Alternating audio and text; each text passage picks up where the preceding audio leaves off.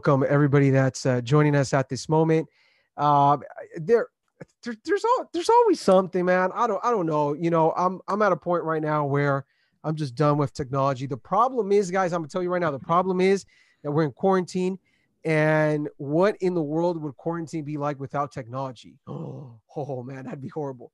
But uh, you know, on Sabbath, just things either they work or they don't. I have no idea. But anyway, so we apologize for all, all those uh those uh crazy noises. I promise. Weird noises at the beginning. Yeah, it was not coming from any of our mics. That's for sure. I checked. We were all on mute, but apparently uh, that was something that was going on. So, anyways, uh, we want to welcome everybody that's joining us today. I, I know a few more obviously connect a little bit later, uh, but here we are. We are live.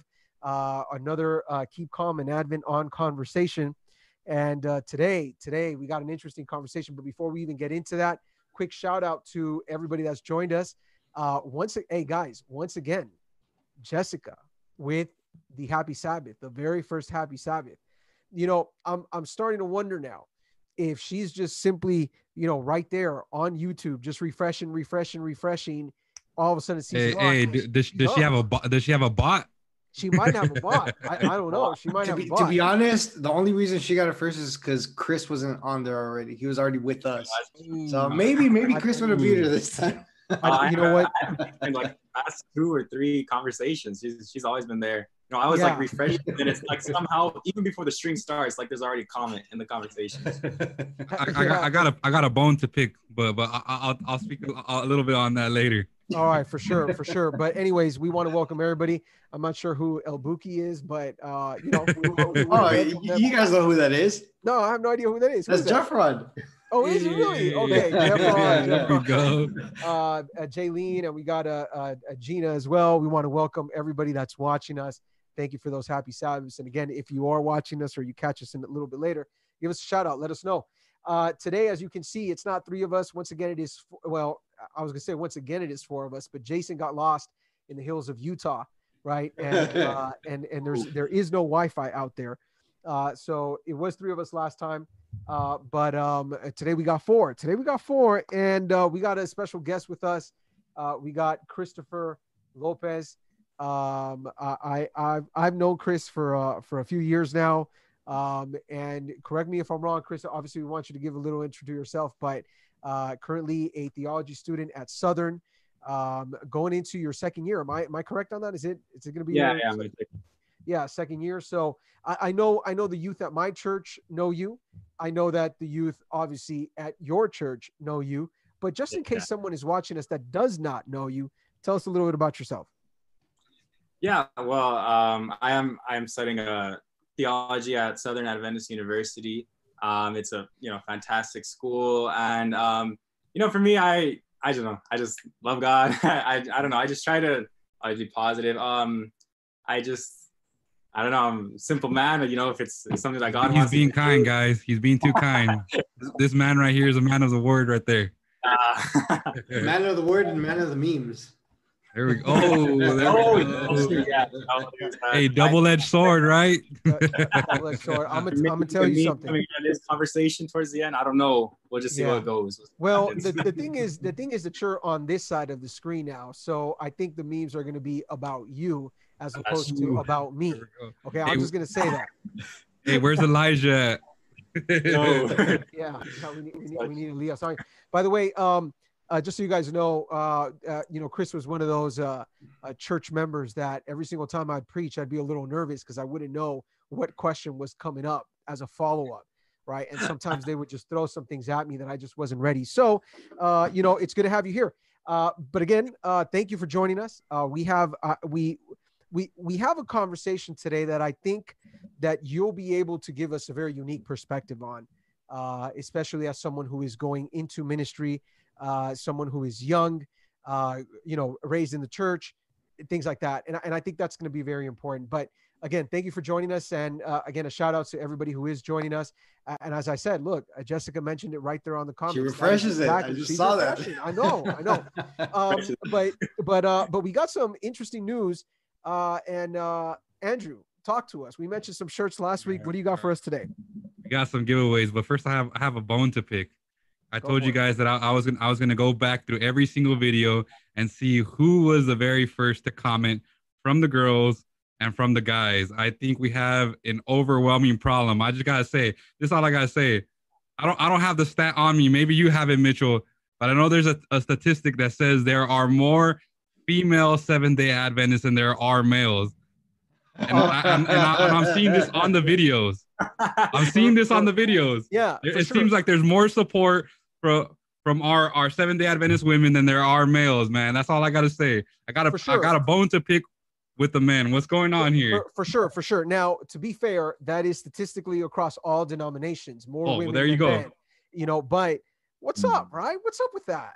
Where's the male representation now? hey, hey, can we just not simply give out two shirts to to two females as opposed to just men? Come on, I'm just saying.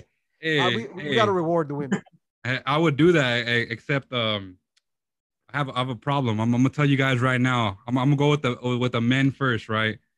In second place, right here, and this is the this is where the problem begins. In second for place it. for the men is Elias.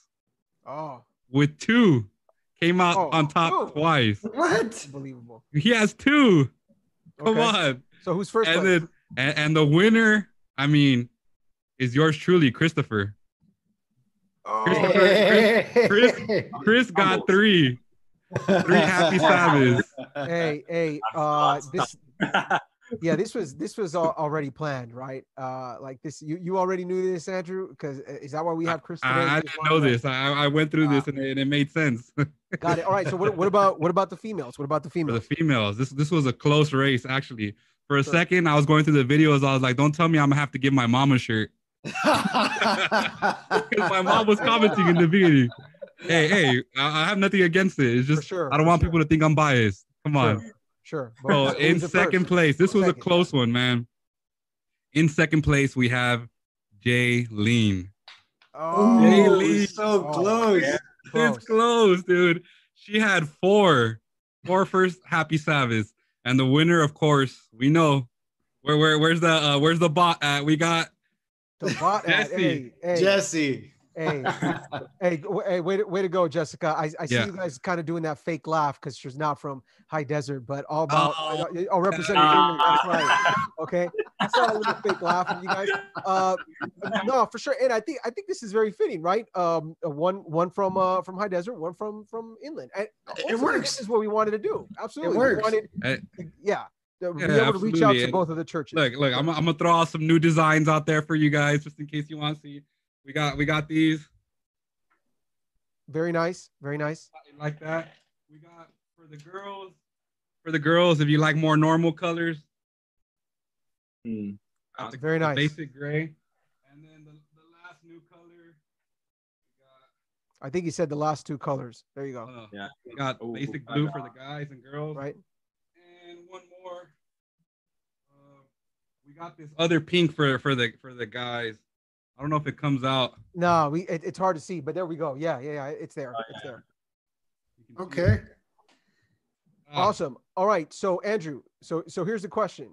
First of all, well, for Chris, uh, and for um and for Jessica, how do they get?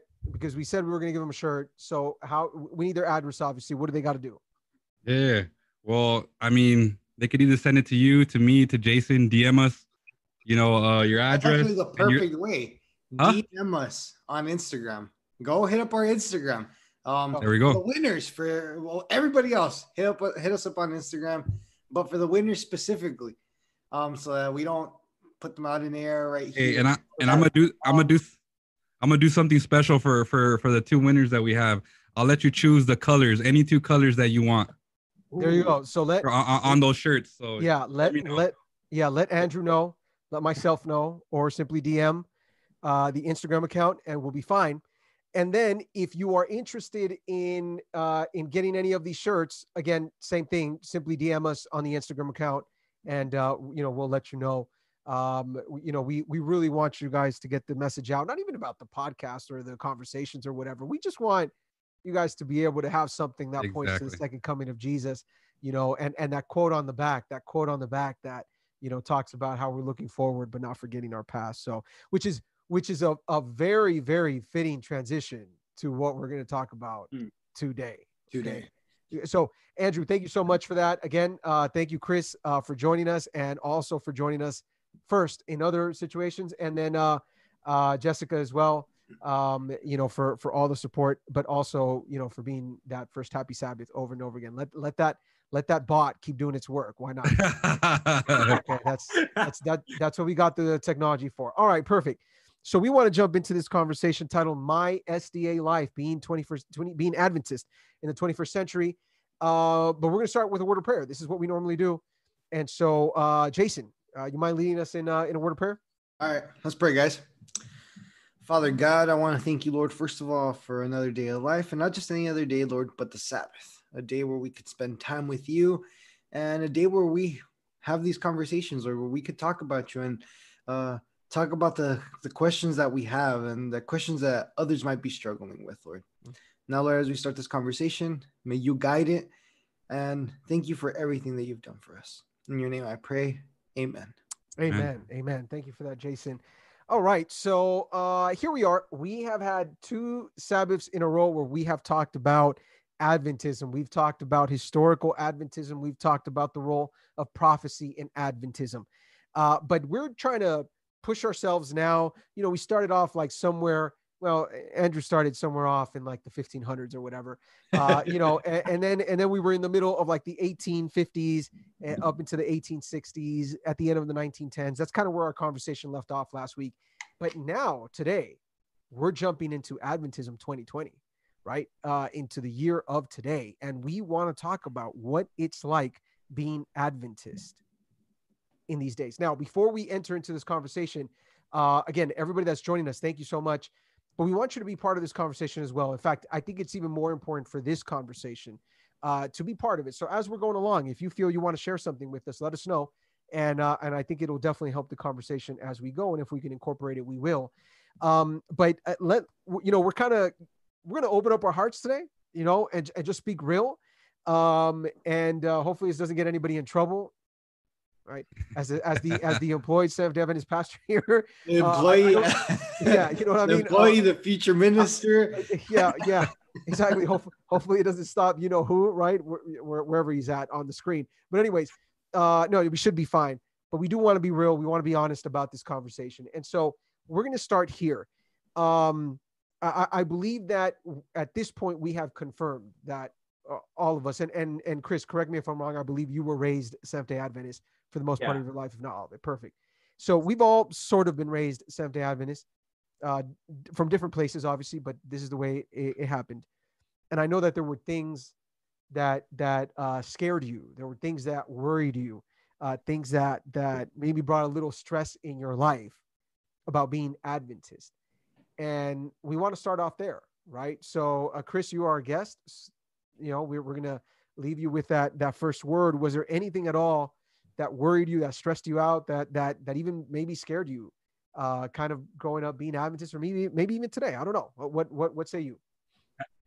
Yeah, yeah, definitely. Um, just before I like answer that question, um, if you are like watching, like please comment because sometimes like when I'm commenting, I don't want to plague the chat with just like one person after another. So sometimes I just don't say anything. So like do comment. You probably make other people want to comment too. For sure. Um, Go. So um, but no, yeah, for me, like uh, as a kid growing up Adventist, um, something that I always like remember being scared of is that like one day we're gonna have to run away and live in the mountains because you know, like hey, we're gonna get persecuted. I mean, as a kid, you're like, all right, you're right, okay, we're gonna be persecuted. Like, you mean I can't live in my home anymore? Like, so I don't know. It's just the aspect of like the end times because I feel like we put such an emphasis on it that you know, there's going to be a point in time when you won't be able to buy anything, you won't be able to sell anything, and you're going to have to like run from your home. You're, you're going to be like living in like recluse areas of the planet, and like birds are going to come and feed you. I mean, for me, I'm like, wow, that's, I mean, that, that that's like a lot to take in. um, and, uh, and, you know, growing up, I kind of, you know, understood more and more and everything. Um, but, but now I feel like something that as, as an Adventist that I do get like, I don't know, kind of like a little bit scared of is that I won't do like the job that like God requires me to do as an Adventist of, you know, we put such an emphasis that, you know, like we're a special church, that we're the end time church of Bible prophecy. And it's kind of like God has given us this special message and me as like a, a young person who's like i'm like i'm 19 years old so i'm learning like so much and they don't as i haven't experienced a lot of like um like people haven't sat down with me and taught me like hey this is what the adventist church is like i've had to do that on my own i've had to research that on my own then even in college and in classes it's not like they go through step by step they're like okay here's like a general overview and like look into it yourself and um, it's like god really has given us a special message and i feel like if I don't live up to that, it's kind of like, oh man, you know, I'm yeah. not doing my job. Yeah, for sure. I, am look, I'm just gonna I'm just gonna echo you on this because growing up, there were two things that would always bring panic. And I know we always talk about La Última Batalla, but man, that movie keeps coming up, man. Terrifying, bro. Hey, to my point. well, I, look, I'm just saying. I, I, have a feeling that maybe we all are kind of on the same page. I don't know, but um, we all grew up Hispanic, so yeah, yeah we have sure. to have seen that movie for sure. yeah, the the to me the popular teachings, and I mean in Adventism, right? The popular teachings of uh, of the judgment, and particularly this idea that my name may have already crossed the eyes of God and I was already judged and I didn't even know about it. And I and honestly, that would bring some anxiety to my life. Like I'm like I'm 12, 13 years old and I'm thinking, well, what's the point of living anymore? I'm probably already judged. And I remember preachers going up and saying, Your name may have already passed, and you know, you don't know, so be ready all the time. So that that was always something worrisome. And for sure, the persecution. Uh, I, I, it's funny because um, uh, one of one of like uh, all time favorite movies, one of the most popular movies of all time, is The Sound of Music. And in The Sound of Music, eventually, uh, this takes place in the time of the uh, uh, of second uh, of Second World War, and so you have the Nazis, right? And if you guys haven't seen the movie, it's fine. But eventually, they leave, they flee from the Nazis, and they end up in the mountains. And I'm like, oh, that's how the persecution is gonna be. Like we're gonna end up leaving. We're not even gonna have like a backpack to pack up. We're just gonna run out into the hills, not have anything. And I would I would spend some sleepless nights thinking about that stuff, right? um uh, but but growing up i think that was one of my biggest fears. I, I don't know if you guys shared anything else like that. I know obviously chris and i are on the same page there. Oh yeah. Go ahead yeah i wanted to to kind of agree with you guys on, on, both of those points. I, I remember uh, as a young kid one some of the thoughts that came to my head was like on that day like say for instance would i be able to die for jesus like I remember those one of one of my thoughts. It's like if that ever came to came, came you know, and I remember replaying this in my head. I think I had dreams about it at times where I was like, like I'm gonna die for Jesus, you know, like I'm gonna do this. Like I remember thinking that, like, man, when Jesus comes, like, will I be able to like stand that day? Sure. I, I think that was definitely one of the ones, and obviously uh, the one that um just to echo what Chris said. The same thing is the the current day version of that is kind of like you know all this knowledge that you've given all these things that you've done and this you know in your christian walk it's always that fear when all of a sudden uh you start walking backwards mm. or or or or, or you know you have this uh you know you start to second guess yourself sometimes you know and, and like like we say we're not always uh uh you know on the on the uh how would you say it? We're not always on it you know and, and sometimes it, it kind of brings that i guess that that second thought. Well another one too is I remember when I was younger, some of the, the thoughts that I, I remember having was like, man, you're telling me I'm not gonna like, what if Jesus came right now? Like, I wouldn't be able to have a family. I wouldn't be able to have the car or the house I wanted. I wouldn't be able to do all these things. I remember thinking, because back, because you, you think to your former self, and I, I remember thinking back then, I was like, man, you're telling me I'm not gonna be able to play uh, video games for a living? Like, I'm not gonna be able to become the top gamer in, in Halo or whatever it was. Like, I, remember thinking those thoughts, you know, when you're young, you're like, man, like Jesus, just hold off a little bit. Like I I I, I want to like accomplish what I want to accomplish. And I remember all these things going through my head, but absolutely I agree with what you guys are saying. Dude, the fact the fact that you mentioned Halo, that that was your dream game, that just that just points out that we're older. We're getting older. for sure. Um, I think for me, it, it's been like a mix of everything that you guys have said. That was a fear, but one of my fears, and even I could say even up till today, something that's always in the back of my head is when I get judged, when I'm when I, when I when I'm already in that second coming, when I'm getting judged, am I gonna be or or am I even gonna be a, like in front of Jesus and tell him like like when he when he mm. separates everybody, am I gonna be the one saying like, but didn't I go out and feed people in your name? Didn't I go do these things in your name? That even up to today that's that's something that's always in the back of my head. Like i don't want to live a fake christian life.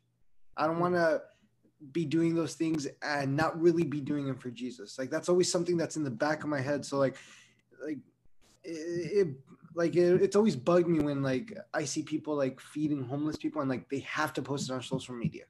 Because yeah. i'm like when i see that i think to myself i'm like man if i were to do that i feel like if that's when i would be being a fake Christian, like making sure everybody know that I was doing a good deed. Hmm. Like so that's that's always that's something that's actually always like been since I was a little kid, ever since I heard that that text, ever since I, I read that, like I, I was told that parable, like it's always been like in the back of my head, like am, am I gonna be one of the ones that that says that? Yeah, uh, if I if I could say something, uh, going along with what Jason said, I actually kind of did. Would you say like a like a little interview to a couple a couple of different young people to get some of their answers. I was like, well, because I, I think it, it, it, it's it's drastically different from what I feel or you know from, from what I remember to compare to what some of the young people are going through today. And uh, one of the ones that one of the young uh, people told me was uh, that they were scared of, or guess that this feeling of uh, the church not challenging themselves. And, and the, the the exact quote that this person said was, um, I don't want to be that 60 year old person in church still, but just living in their bubble and never really mm. challenge their Adventism, but kind of just going through the motions because this is what they did. This is what they do, you know. And, and I think we've all to some point been there where we we just were in church, just going through the motions, but you know, never really questioning or challenging our Adventism. And I guess the the, the challenge for this young young person was they don't want to be that person at 60 years old or just like Jason was saying, you know, and, and still and be that person that never challenged their faith in some sense. Yeah, I I think mm-hmm. I, I, you know look it's weird and, and I'm let, let's pick on this for a second because we all kind of point to this um uh, the, this view of prophecy, these interpretations and these preachings that come from prophetic interpretations, right? Um, uh, of the judgment and of persecution and things like that. And I, what I feel and, and again, I, and I'm coming from somebody who has preached this before, right? What I feel a lot of times is that we have put as Adventists an extra emphasis on those things when there is much more assurance outside of those things, right? Um, it, we're concerned about the judgment. I hear this from you guys. We're concerned about the judgment, and I think many of our young people. By the way, uh, to any if anybody who's watching us live right now, uh, share with us as well what one of your biggest fear as being Adventists. We want to hear about this. We want to know what you guys also have experienced. But um, I, I think that uh, Adventism at some points has gone to extremes, right?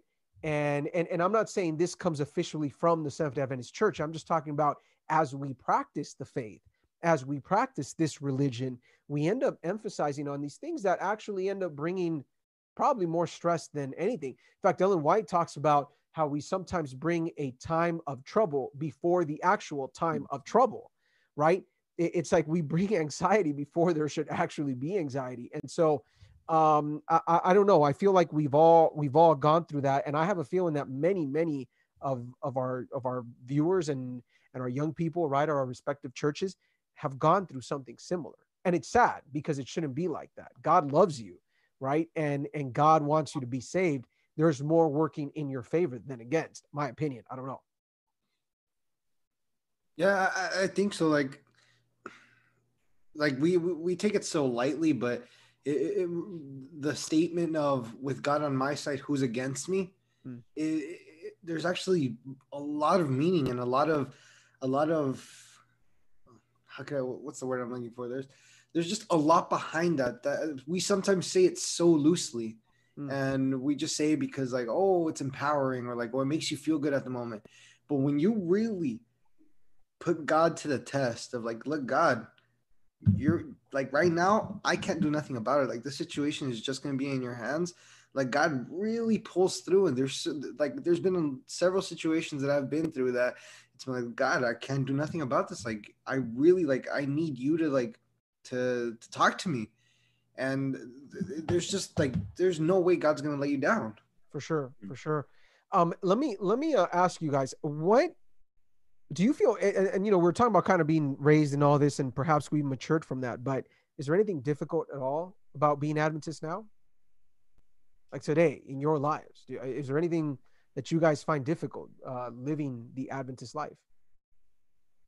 I would say like yeah, like totally kind of kind of what you were saying earlier, um, Mitch was about um like when we start practicing like Adventism, it's kind of like it, it's not intentionally that like we seek to like oh we're gonna make ourselves very very different from other people, but as we start to like follow what God asks us to do the in the biblical principles and and uh, as w- what we learn in our church, it's kind of like it's a natural thing that happens. Like we become different from everybody, and as a result, like I mean, people notice that obviously and some people are are you know more understanding and tolerant about it but then there's just i would say in my opinion the majority just from um, canvassing from bible working and just from my personal experience is that like you know once it like you you can't say anymore oh you know it's because like the bible says it that's why you know i worship on sabbath or you know i just want to practice a, a healthier diet being vegetarian because you know it's like good for our bodies and stuff. And people kind of look at you like, you know, what are you doing? Why are you kind of just like making a, a line of distinction between you and them, and like there's more of them than there is you, and it kind of just like makes you feel like, oh man, like you know, should I even be doing this? Kind of like you're on the like lesser side. Yeah, I agree with Chris on that. I think I think that's like one of the I guess you could say one of the harder aspects when you have friends and acquaintances that don't don't don't know nothing about your religious beliefs or that, that it's kind of i guess you could say it get it, sometimes it gets hard to like helping them understand. Because it can be repetitive. It can be like oh because the bible says so because the bible says so. Okay but what what's the importance behind that? Like why is that important? Why is it so important to you? Why is it why does the bible like talk about that you know? Um i feel like that's that's mainly like like Chris was saying, for me, that's probably like the only hard thing. Like really trying to get through to to um to like my friends and acquaintances that aren't Adventists. That other than that, like it's not. I don't feel it's necessarily hard because even like I, like even if you try to get a job, like there's a lot of jobs out there that do commodities for religious beliefs. Hmm. So we can't even use that as an excuse now. Um, and there's just so many different religions within the United. I think I think it's not hard being Adventist within the United States. Hmm. That's that to start off because we, yeah. we we we just don't suffer religious persecution like in like in let's say like a Saudi Arabian country sure. or a, or a country that practice a country that practice um, practices that are like the majority of the population is Muslim. Sure, sure. You know, um, so that's why I, I I believe here in the United States it's it's easier to be an Adventist it's just not what I feel is it's not easy is it's not easy like fully standing out for your beliefs because we're a lot of Adventists are in a comfort zone and it, it, could be dangerous because then you're just like, oh, I'm just Christian here in my house. Like I'm just Christian in the things that I do. Sure, sure. What about like the things that we post on social media that we like on social media, the movies that we go watch? Like it's those little things that when we think nobody is watching that really matter and I think that's sometimes can be the hard part. Hmm. Yeah, um, I actually wanted to mention a quote from uh from Ellen from Martin White. Luther King. Oh, uh, no, no, no, no MLK today. no MLK. Not today. No, no MLK, huh, Chris? None of that today. No, I have a, I have a quote from uh from Ellen White that I wanted to read uh, from Christian Education, page 289. It says, When we reach the standard that the Lord would have us reach, Worldlings would regard Seventh day Adventists as odd, singular, straight laced extremists. We are made a spectacle unto the world and to angels and to men. I think that this quote kind of um, encapsul- encapsulates everything it is in the struggle for uh, uh for Seventh Day Adventists. You know, when you when you come to a place in your Christian walk where you are trying so hard to let go of your will and and and, and I guess combine your will with, with with the will of God, there will be times where you go from that uh, that casual Christianity to that place where you know you, you're really trying to let go of things, but everyone around you is not on that same boat, mm-hmm. and it's almost like you're alone. And then all of a sudden, uh, uh like I'll just give you guys an example, right? If, if for instance you you uh, you go off something what Ellen White says, you know, where she talks about uh, playing sports, right? And and then all of a sudden you're convicted of that, and you say, you know what? Oh, someone they're gonna go play volleyball or or, or soccer, or whatever, and you say, oh, you know what, I, am gonna pass. You know, it's like, what do you mean you're gonna pass? We're gonna go play with some sports. Like, oh, you know what? Like, what do you tell them? Like, oh, I, am convicted. You know, like, you know, and then all, all of a sudden it's like, oh, oh, you're one of those. You know, you're an extremist. Like, oh, what do you, what do you mean you don't, you don't eat a certain way? You know, like you don't, you don't even eat this. Like, it's like, it starts to become. Then you start to become the center of it, and then like, you know, oh, I'm not gonna go watch. I'm not gonna go to the theater. You don't go to the theater. What do you mean? Or like all these different things. Like, and you start to see how you know the closer and closer you want to get to God and leave some of those things behind.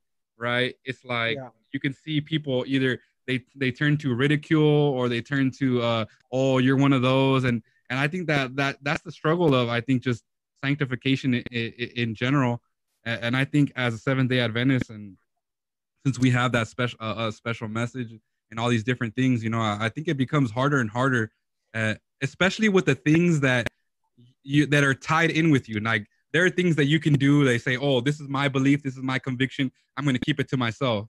Right. But then all of a sudden, if you start to get tied in with other people, all of a sudden, for example, you're at work, right, and, and you're working with some other guys, and all of a sudden, oh, they don't want to punch in at a certain time, but you're with that group so it's like, what do you tell on them to to your supervisor and, mm-hmm. and get them in trouble, or or or what do you do? Like all of a sudden, your Christianity gets starts to get tied into other people, and if you don't go with the flow, then all of a sudden, people start hating you really quickly.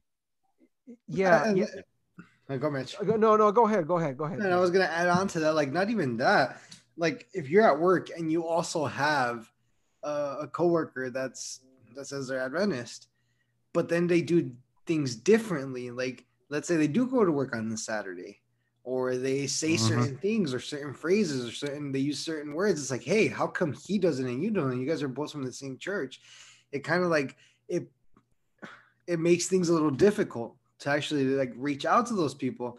And um like something I want to like say, like it's funny how sometimes what is hard also as being Adventist is that we try to like I don't know if it's intentionally or not intentionally, we kind of like try to seclude ourselves from other Christians instead of actually like trying to trying to. Talk to other Christians, mm. discuss our beliefs. We try to seclude ourselves, and we have like this. That's why, like sometimes, like even people like are like, "Oh, you're a little sect." No, we're not a sect. It's just that we unfortunately have people that seclude themselves, like like, and it, it, it gets tough. Sure, sure, I, it does. I, can, can I jump in real quick? Just to jump into it real quick. I had a situation like that where someone actually, a, a seven day Adventist, would do certain things on Sabbath, and I said I don't work on on, on Sabbath, sure. and they would say, "Oh well, that person does these things on Sabbath. Exactly. Why can't you do that?" And it's like all of a sudden you feel all the pressure. But anyways, not to cut you off, but no, no, no. I think I think I what you guys bring up is fine, uh, but I I find something really ironic with what you guys are saying, and I'm gonna push back on on probably all three. Here we go. that matter, yeah. I I've I've always wondered this, right? Um, we sometimes struggle with being different, with being a little odd, a little quirky, right, compared to others, and yet, the world that we live in celebrates odd and quirky and weird. Here, mm. check this out, okay? Because I had to pull it up. I think this is one of the greatest quotes in marketing history, for that matter. Um, but for those of you who know me, will know that this is just one of the greatest quotes. Steve Jobs, 1997. Not Here's MLK, the, not MLK. No, not MLK, not MLK. Here's to the crazy ones. Now, this was this was a really big campaign that Apple did for their products, but it I I loved it. All right, and this is his quote. Here's to the crazy ones. And by the way, when this is going on, you get the video of Martin Luther King, of all these great leaders in the in in uh, your your your MLK, by the way. Okay, uh, he's got MLK, he's got Gandhi, he's got all these people, right? That, that have made a difference in the world. And he says, here's to the crazy ones, the misfits, the rebels, the troublemakers, the round pegs in the square holes.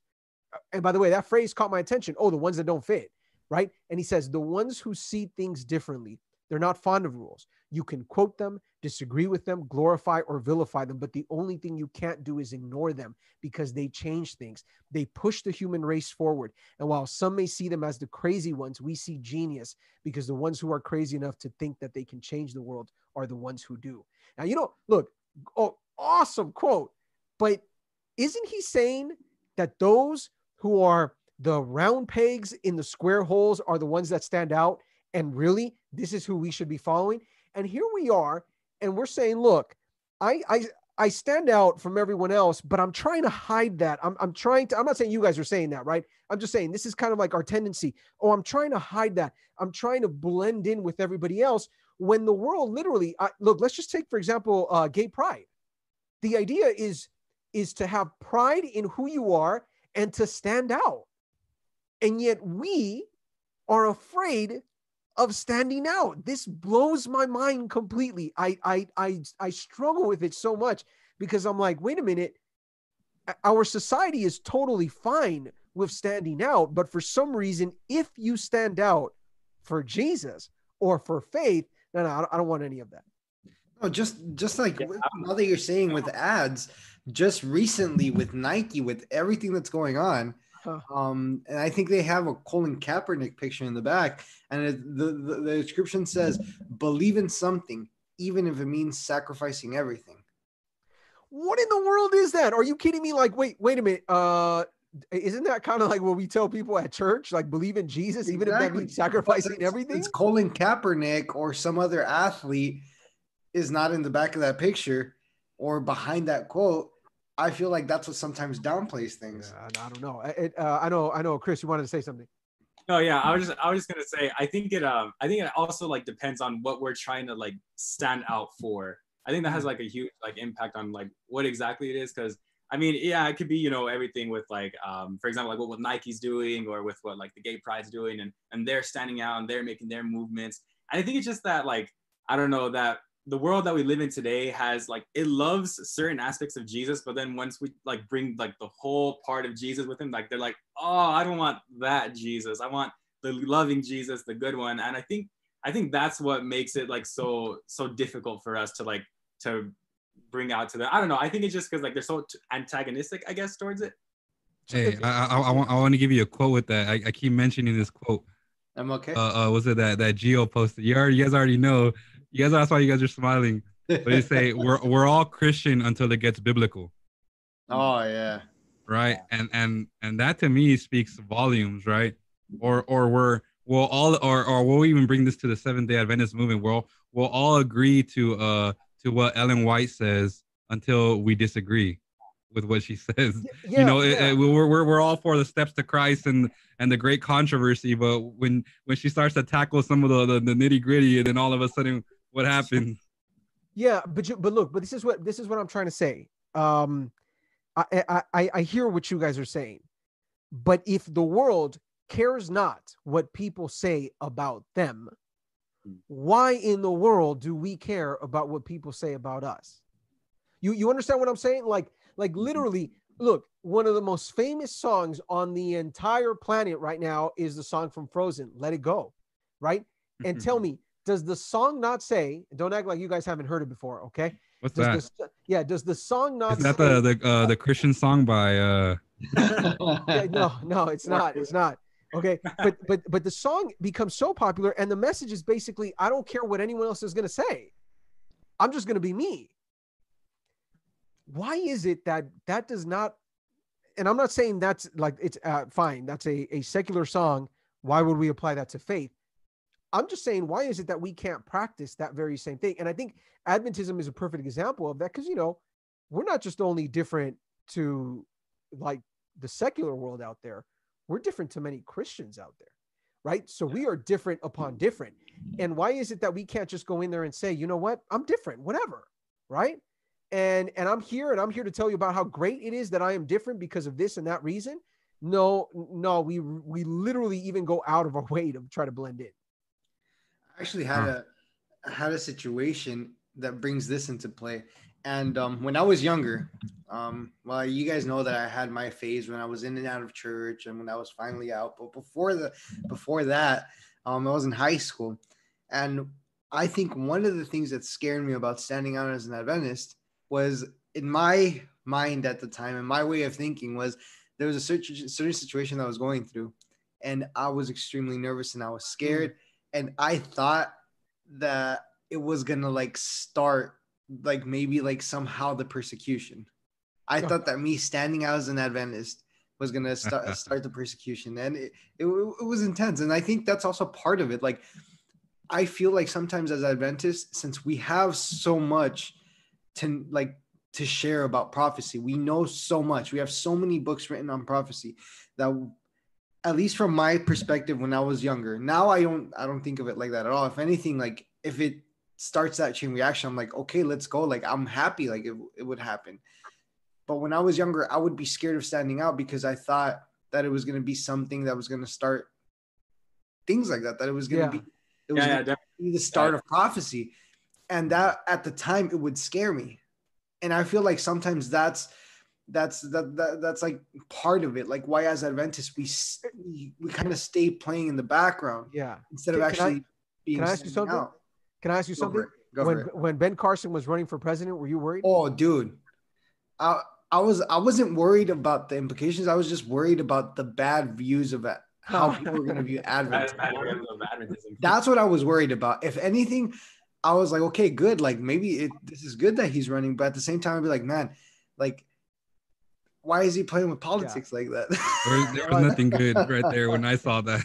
yeah. Like, oh just Lord, no. like what you were uh, what you were like kind of saying jason about like you know friends in high school and stuff something that i like always had in the back of my mind is that like because it's been so like ingrained into me that it's my job to spread like this you know light that we have right to, to the rest of the people in the world and christians and everything that i didn't want to say anything in fear of like completely turning them away like i'm like Mm. oh you know these guys are my i had one time when uh like i was just with my friends we were at their house just relaxing and um, so I forgot how the conversation started, but they started they started talking about like Noah's Ark, and um, most of them like you know they didn't even believe that it happened, and they were saying like so many things that they're just they're just going back and forth and back and forth, and they're like, oh yeah, you know Noah and then you know creation and everything. I was I was like the only one there who like had the view like opposed to all of them. There were like ten of us there, I think, Mm. and like for me in that moment, like I I said something, but I like I I don't I don't do it now because you know I've learned over time that's not right, but uh, like I kind of like diluted what I was gonna say to like to make it sound so to make it have like the truth there, but not like all the way to completely like r- like show what they were saying is wrong. And I think it was just like the conflict of wanting to still be like um, a friend to them or to be someone that they can you know like you know that they like, so that eventually I'll have the the time or the opportunity to you know present them the gospel um, instead of like you know in one moment completely turning them away for like forever and everything. all all right. This is this is where this is where i think it, it's a uh, let, let me let me bring this in because i think it's important. Um uh, some of the people that are watching us go to academy for example right? They go to some Day Adventist academy. That's a slightly different dynamic this is where i think we find one of the biggest challenges in uh, Seventh Day Adventism and i want you guys to think about this for a second right like what do you feel are the biggest challenges uh, to to being Seventh Day Adventist and sometimes i feel that what we miss is community within the church, Mm. a, a sense of family within the church. I think that's a huge problem within our churches. Uh, and I'm not saying this is all churches, but at least the ones that I know, right?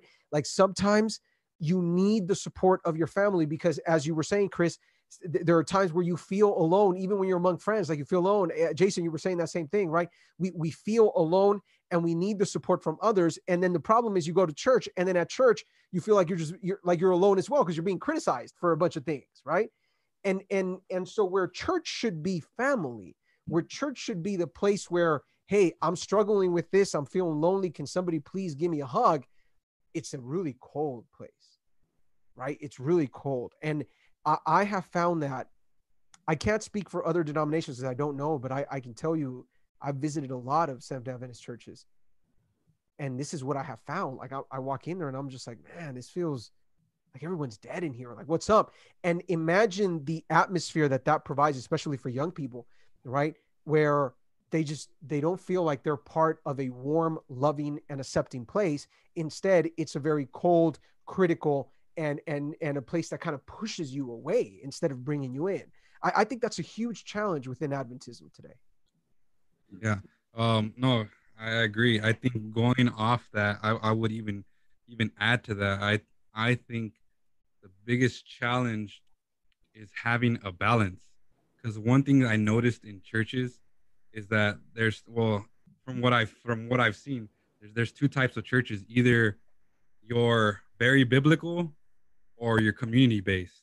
You become community based. It's all about loving others and and, doing all this community work and, and and acceptance. And it seems like the biblical aspect from that church goes down. Then you go to a church that's all biblical, all doctrine, all prophecy. You got all this, and it seems that the the, the community, community. side starts to die die down. And I think, like you were saying, specifically with the Seven Day Adventist Church, because we are what we we're called known as the people of the book.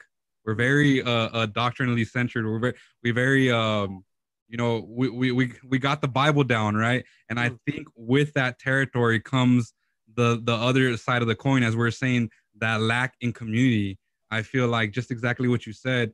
You know, not only as a church do we struggle in taking a stance on certain subjects, we we we just stay quiet. We don't we don't we don't say anything. We don't take a stance. But I think even further than that is not only should we be able to take a, a, a stance as a church, but also be out there in the front lines helping. You know, we talk about so much about how we um we don't hate uh gay people and, and the Bible doesn't condone that and all these stuff, and we don't. But are we out there actually trying to? Are we at the uh, uh what, what was your guys uh the club you guys went to? Uh, Christopher, you and uh, Elias in the in the oh, in the you, college. Oh wait, in the co- uh yeah, yeah, you guys were in college and you guys went to to to meet with the in the group, right? And you uh you guys were trying to talk to them about God and stuff like that.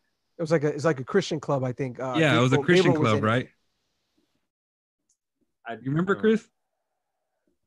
No, no, no. I don't, I don't, think Chris was in it. It was Elias. Oh, it was Elias. Yeah, yeah. Okay. Elias that was in there. Right, right. Okay. Well, yeah. Uh, are, are we out there in the front lines trying to genuinely reach people, not like trying to uh, slap doctrine in their face, not that any of that stuff is not relevant. Like that stuff is completely relevant only after community takes place. If we can get in those in, in the barracks, if we can get in there with, with people who dress a different way completely than us and be able to uh, connect with those people, then everything else we have to say becomes relevant. And I think that that's our struggle as a seven day Adventist church. One of the biggest things is finding that balance of not only just being biblical, but being out there in the front lines. And not only will that make other people feel comfortable, but our own youth.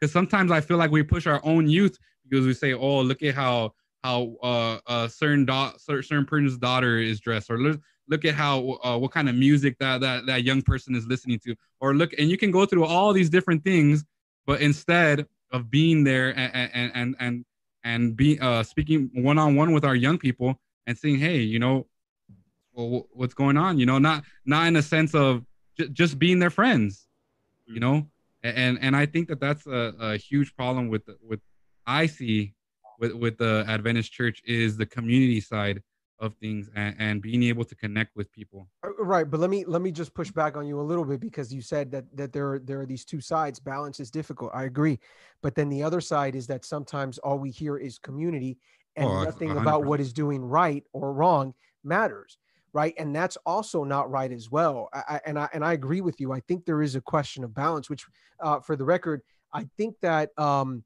uh, there there is a historical aspect to this. I, I was kind of mentioning to you guys that I, I didn't know how far back I should go with the root of some of these issues, but the truth is that the Seventh Adventist Church has struggled with fundamentalism for a very long time, specifically since the 1920s. We've had about a hundred year struggle with fundamentalism, um, and without getting into too many details, eventually what happens though and this is this is just kind of my theory i'm uh, you know uh, talking about doctoral dissertation someday uh, andrew this is what i'm going to write about. But I, I i believe that we struggle with trying to figure out how we deal with our identity when jesus has not yet returned. And and uh, uh, hear me out on this right? If we keep preaching and we keep thinking as a church oh jesus has to come soon jesus has to come soon and it's been 160 170 years since we've been preaching that Jesus is coming soon, you start questioning the very identity of Adventism. And so you're left, I think, with like one of three options. In fact, I kind of I kind of wrote this down because I I was trying to figure out my thoughts and it was just really difficult to to put this into words. But the idea is this, right? When that happens, number one, we start thinking that the message is not relevant. And, and so then we try to make things relevant but in the process we stray from the truth we think relevancy means looking like everyone else mm. right uh, being similar to everyone else and we think that will attract people when we see that Jesus doesn't return, then we stay stuck in the teachings of the past. Some people refuse to push the church forward, and we're still trying to do things the way we did them 40, 50 years ago, and that doesn't work anymore because there's so many things that have gone by and have gone past us, and we're stuck. And then eventually, some other people simply become discouraged, right? And and they begin to live their lives as if Jesus is not coming back. And, and so, um, I, I think that Adventist identity, like if I were to, if you were to if we were to have a conversation right now about what it literally means to be Adventist, I have a feeling we would come up with five answers, right? Because there's so much question about what happens, and and and, and then eventually you get this this uh, this divide within the church, as you were saying. Um, you know, uh, uh, some put it as traditionalist and progressives. Some put it as liberal and conservative. However you want to label this, but the truth is the truth. This divide is there. It exists and to be in the middle is very difficult to navigate this. And uh, sometimes even the church itself pushes you to choose a side. Uh, I'm thinking about my young people uh, at Inland who go to academies. And I'm not going to mention the name of this person, but I remember when they came up to me and they said, Look, how do I deal with this when in my own academy they are making fun of my beliefs? I'm like, What in the world? What are they making fun of? Oh, that this person is conservative and has conservative views. And here you go, and you have uh, uh, uh, a group of people who are saying, nope, that's funny. That's to be ridiculed. That's to be laughed at because you're just you're just that type of Adventist. You're not our type of Adventist. What are we doing? I feel like we're dividing the church in a crazy way that uh, kind of like the way our country is, by the way. It's just liberals and conservatives, right? Uh, Democrats and Republicans. And if you stand somewhere in the middle, they see you as weak, as not being able to choose a side. But if you stand on that side, oh, God forbid, everybody falls on top of you. If you stand on the other side, oh, that other side then comes and criticizes you. And so we're at a huge divide right now. I, I this is what I see as a huge problem as well in Adventism. Um, and and again, no, coming from I'm sorry, I'm ranting here, but uh, in conservative churches. I feel that be very careful if you ask questions about this or that that may sound liberal, because that's not what we ask here. And then if I go to a church that apparently is labeled liberal, then I go in there and I try to say something conservative, and they just say, "Oh, you're just not mature enough." Like, what are we doing? And I think that's a huge problem. I don't know what you guys think about that. I think the labeling part is part of the problem part of the bigger problems mm-hmm. being a conservative being a liberal. Because that to me what brings it to and we, uh, we, we kind of touched on this during the week when we were talking um and, and another conversation is that bringing those tying in those those uh those classification classifications mean to me what i see is politics being brought in the, into the church politics being brought into play. Like if you're conservative or if you're liberal it also ties to your political beliefs and that to me is wrong because the, the real question at hand is are you Christian? Are you a Jesus follower or are you not? Hmm. It's not whether you're liberal or whether you're or whether you're a conservative is are you really trying to follow Jesus? That's what should really be the question. And that sometimes as a youth when you're when you're not trying to really stick to the ways of Jesus and you're really trying and you're trying to fit in with the world, that's where I feel as a youth, that's where you get laughed at. Cause it's like, um, how come you don't listen to to certain types of music? Yeah. How come how come you don't like do certain activities? Yeah, I'm at Adventist too. I do them. How come you don't do them? Oh, how come how come how come uh, you don't go to the movies, but I do? Exactly. Like like why why are we do, why are we doing this? Why are we doing this? Uh, by the way, uh, I think that there's a, which exactly what you're saying. I'm just going to echo this, which is it's not even about what is liberal or what is conservative, what is progressive or what is traditional. Question is, and I think we said this before, what is biblical? What is truth? That's what should guide us in the Adventist church as opposed to what camp you are on. I don't care what camp you are on. Are we following scripture? And, and, and even more to that is, is um, respecting people's convictions not only from from one side or the other if we say hey well uh brother so and so eat doesn't eat meat and eats you know he he's not only vegetarian he's a, a a, a raw vegan and all this stuff, and you will get one side, uh, the meat eater side, who will say, "Ah, oh, look at that." That person is like, oh, he's too extreme. Look at that. He, he, he doesn't even eat. He's a raw vegan. He doesn't even cook his food. And and all day long, as as believers, we'll go and we'll say, oh, we'll criticize that, and then we'll have the person who's a raw vegan and we'll say like, oh, well, that person that eats meat, it, it, they're not sanctified. They're not, or, or, or um, back and forth, all these different things. If there was a respect for convictions and say, oh, you know what, I listen, I'm I'm convicted of that. I shouldn't listen to this music. You listen to that music. We're still brothers and sisters. We're on this walk. We're in different places. Okay, we still have our main goal, which is Jesus. You know what I'm yeah, saying? And, yeah. and and we continue to encourage each other in that walk. Yeah, yeah. By, by the way, virtue signaling, because there's a lot of virtue signaling in the Seventh day Adventist church yep. from either side for the record, right? From mm. either side. And that's so bad. This idea of like, look at me, look at what I do, what's wrong with you? Come on, right? Like, I, I don't think I don't think there's a place for that in the church. I really think that we should be pushing forward the message of Jesus, and where that leads us is where it leads us to. Um, you know, I, I I just think that that's you're right, Andrew. That that that should not be there. I'm gonna say something I haven't said in a long time, and you guys know what I'm about to say. No, I don't. Maybe Chris might not, but you guys know what I'm about to say, and it's we, something that I really live by. We need a meme. We need a meme about this. What would Jesus do? Yes. Uh, like honestly, like that, that. That's what blows my mind. Like it's so. Like I hate the fact that it's so simple, but it's so like overlooked all the time like would like instead of being the question of like would a liberal do this would a conservative do this is like okay would jesus do that with me? It, it, like i hate the fact that it's so simply said but it has such a deeper a, a deeper meaning to it a deeper action to it. Like when you really analyze a lot of the things that we do as a christian by that like it, it really makes things simple. Like just like just the whole um lgbtq movement if you're cons- if some if if you go hang out with someone like that, if you're talking to someone like that, a conservative might might reprehend you for that. Mm. But then but then it's like okay, but didn't would would Jesus go talk to him? Would Jesus go minister minister to him?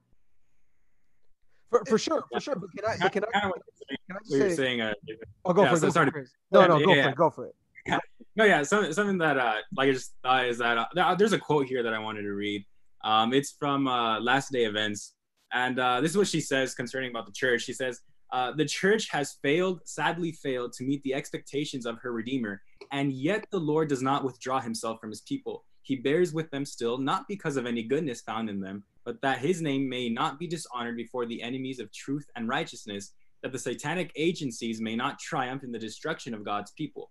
He has borne long with their waywardness, unbelief, and folly. With wonderful forbearance and compassion, he has disciplined them. If they will heed his instruction, he will cleanse away their perverse tendencies, saving them with an everlasting salvation that will make them, uh, making them eternal monuments of the power of his grace. We should remember that the church, enfeebled and defective though it be, is the only object on earth by which Christ bestows his supreme regard. He is constantly watching it with solicitude and strengthening it by his Holy Spirit and uh, I don't know. For me, I, I feel that like with with this problem of you know like of everything that you guys are mentioning, it's that I I feel like we have like so focused um our the, the work that God has given us on like it's that something that we have to do. It's something that oh the church has to do this so that Jesus can come back. And I feel like it's part of just like you know Adventism and the way that it was you know kind of what you were saying, Mitch, like this problem that we've had for a long time um, but I think it's just something that we have to remember that, you know, like God is in control of the church. And even though it may seem like things are going all over the place, I think it's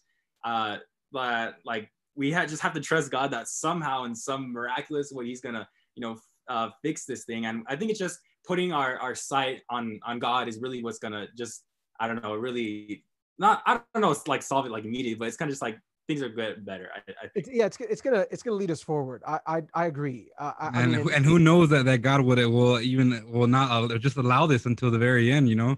It, well, I, I the think, wheat and the tares. Sure, I think, and, and and eventually we talk about a uh, a remnant, even of the Seventh Adventist yeah. Church, right? And so, but but um, uh, I, I I think I think that's a that's that's a good thing to reflect on for a second. Okay, this idea that you know, hey, church is imperfect and it's true god is still working through his church even though it's imperfect now there's some interesting comments coming in i, I want to make sure that we recognize them um, uh, because I, I think this should be included in part of the uh, conversation. Um, uh, Isaura, obviously, we, we asked about the fears, and uh, she said that persecution as a child, like that was that was a, a fear, right? Well, what's going to happen when the persecution comes? And as an adult, she says, uh, my fear has been, do people see Jesus in me? Am I a good example to others? I think that's a that's a pretty legitimate fear. Um, Abigail comes in and asks a very interesting question, though. Uh, and she says, What strong motivation should God's return have on our lives right now? Because I think this goes to the heart of Adventism, right? Isn't it about preaching that Jesus is going to return and therefore prepare? What does that preparation look like if we believe that Jesus is coming soon? What do you guys think about that? Hmm. Again, the question is what strong motivation should God's return have on our lives right now? We shouldn't be complacent. And that's that's honestly like one of the bigger problems that I see we're so comfortable. Like even I, I was I was talking to you guys like with the whole COVID situation when everything started happening, like everybody was going crazy on social media, all of this, trying to spread the word, trying to trying to say Jesus is coming soon. But now that a lot of people have gotten into the comfortable, oh, this is the normal now, that's gone. That that fire, it, it's completely extinguished, and that should still be our motivation. It should still be, hey, Jesus is coming soon. Like, what am I doing with about this? Like, this is just like a warning sign of future things to come. Like, I really need to get prepared. And I feel like a lot of Christians, not just Seventh day Adventists, but Christians in general, have died down and gotten used to the new norm. Mm. And that's push, not what we're supposed to be. We're not supposed to be normal. Mm. I, I have a pushback. Thing. Like, we're not supposed to be normal.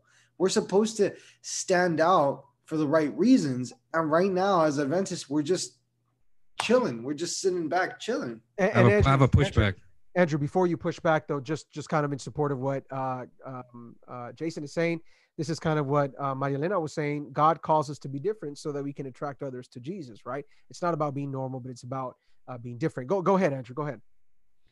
I have I have a, a minor pushback because um, I think that that I mean that course, we've been preaching that message since I was born, right? That Jesus is coming again. My question would be Is that our motivation? Should that be our motivation? That yeah. Jesus is coming back? Should that be our motivation? I have a That's quote from I have a quote from Ellen White that I want to drop on you guys, and I see and Chris probably you probably you had it already too. that I that I want to read to you guys. I, I actually uh, like this quote a lot. It says, the shortness of time is frequently urged as an incentive for seeking righteousness and making Christ our friend. This should not be the great motive with us, for it savors of selfishness. Is it necessary that the terrors of the day of God should be, be held before us, that they may be compelled to right action through fear?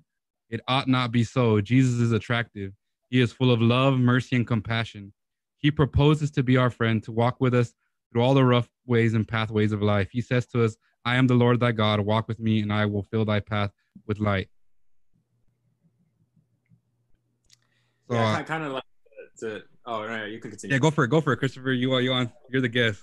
Yeah, I was gonna, I was gonna piggyback off of uh, yeah what you were saying because I, I, had that I had in mind too. But um, I wanted to read uh Second Timothy. It's found in Second Timothy chapter two verses twenty to twenty one. Um, this is what it says Now, in a great house, there are not only vessels of gold and silver, but also of wood and clay, some for honorable use and some for dishonorable use. Therefore, if anyone cleanses himself from what is dishonorable, he will be a vessel for honorable use, set apart as holy, useful to the master of the house, ready for every good work. And kind of just like modern terms, like there's plastic plates in the house, and then there's like china and like you know the china you get ready and you like bring it out for the special guests and it's like you never throw china away but plastic it's like here there you know left and right. And um, just like to what you were saying andrew that I, I really feel that's like the the motivation for you know jesus coming soon shouldn't be that we have to get ready because jesus is getting soon but it's really like who are we going to become? What type of person are we going to be when jesus comes back? Like do we want to be someone who's like plastic and thrown away or do we want to be someone who's like china who you God desires and pleasures to use? That's that's that's fascinating to me. I think that's a fascinating question that you guys are posing, and yet I somehow don't completely agree with you guys. Mm-hmm. And I say this because um, if I remove the message of the shortness of time for the coming of Jesus, then why am I even Adventist? I, am just, I'm just, uh, in fact, maybe I'm just asking you guys a question. Maybe I'm not saying I disagree with you guys. Uh, I guess I'm asking, what, where does the Adventist part or the Adventist um, element hmm. play in your identity? You mean to tell me that it's not a big part, the fact that Jesus is coming soon? Or am I supposed to simply ignore the fact that Jesus is coming soon and then find motivation to get ready for what? No, I, I don't. I don't. I don't think that that should be the, the main main motivation for for getting ready. You know, if we if we go back to the principles that we talk about, if we find out what God's character says about Him above all things, you know, above Him being sovereign, above Him being uh, Him coming back, and all these things, God is love. That is the ultimate thing that we have to. And if we are not compelled sure. to that because of love, His ultimate character, then I think we fall short of that. And I think that love as a, is at the top of that. That has to be the changing factor in our heart. And with that, of course, we can then put in uh, uh, when Jesus is coming. I think they go hand in hand. I don't think you can take it out of there. I'm just saying I don't think it should be the first uh, the first okay. one on the list. Fair enough. Uh, then uh, then my question is, what is it that you're getting ready for? Well, Jesus' second coming. Well, right. That's my whole point. I mean, yeah, but look, you obviously. Look, no, no, no. I mean, you're right. You're right. I mean, uh, God's love. in fact, the Bible says that God's love compels us. I understand that. That's not a problem. But but what Jesus comes to do is demonstrate God's love, and then He says, "By the way, I shall return." Right. Uh, um. Uh. He says, "Look, and if I go and prepare a place for you, I will return, and take you with me, so that wherever I am, you can be also." Right. Uh, John chapter fourteen, verses one through three. Now, doesn't that tell me that what I am getting ready for is the return of Jesus. Oh, let me let me let me just add in one more thing and I'll let you answer this. Mm. Was John the Baptist not preaching the return of Jesus or the, or the, sorry, the coming of Jesus, the arrival of the Messiah of the Lamb of God? What was it was it not about hey, it's here, it's at hand. Let's go. Got to get ready. You mean to tell me that John the Baptist was wrong? No, I, I think that that message only becomes relevant if it is through love. What I'm saying is, if you get the reverse order of those things, then we end up like the pioneers in 1844. I think the the placement of those two has to be very clear, and then we can move forward. I don't think that you take away any of those two. They, it's it's of course those things are important. Of course, Jesus coming, his, second coming is, is, is crucial for for us to be prepared. Like like just exactly like Christopher said, we want to be ready. We want to give our best selves to the Lord. But this all has to come as a result of of love first, mm-hmm. before even the second coming. Yeah. Here's the thing, though. To me, to me, it's more of an issue of: Am I spreading out the message in fear of the second coming, or am I spreading out the message because, like, I know He's coming soon, and I love God, and I know His love, and because I know His love, I want others to experiment that love. Because yeah. I feel like sometimes we do things out of being scared that Jesus is coming so quick and oh I'm scared that I might not have reached out to so many people. No, I feel like the thing that what should motivate us besides the second coming is like, man, look at what God's done for me. I want you to experience that as well. Mm-hmm. I want you to know the Jesus that I know. And the Jesus that I know is also coming soon. So get ready for that. I feel like that's what should be our urgency, not just the second coming. It should be, dude, like he's coming, but look what he's done for me. Like, even though he's coming soon, like look what he could do for you too. That's what should be the what we're pushing out. Yeah, and I, I think it has to do with like our perspective because I'm not I'm not trying to say that the Jesus coming is not important. Like obviously it is important, but I think the primary focus and the perspective that we have because ultimately you know with Jesus coming back we're gonna be in heaven, but I think um, a lot of people and myself included up until like recently that like we had this conception of like you know heaven is like the ultimate and it is it is. Heaven's like the best place that god has provided for us but also god has told us that eternal life is not living forever. Eternal life is knowing uh john 17 3 and this eternal life that you should know uh god like the only the one true god and his son jesus christ in whom you have sent. And it's like well why do i have to wait until jesus comes back to get to know jesus if i can do that now and, and I just think that like eternal life, if I can get it right now, well, I'm going to get it right now. And I think that the problem with having the primary like focus and motivation of like Jesus coming back for us to get ready is that eventually it's going to get to a certain point like we've all lived throughout our entire lives you know jesus coming soon jesus coming soon but eventually it's kind of just like all right we've heard it so many times it kind of just loses that um, urgency that it, that it once had and we'll end up in you know um, as like you know revelation says that you know this laodicean state where we think everything's okay we're just back sitting complacent. I, look I, I i'm i'm look i'm, I'm with I, I understand exactly what you guys are saying.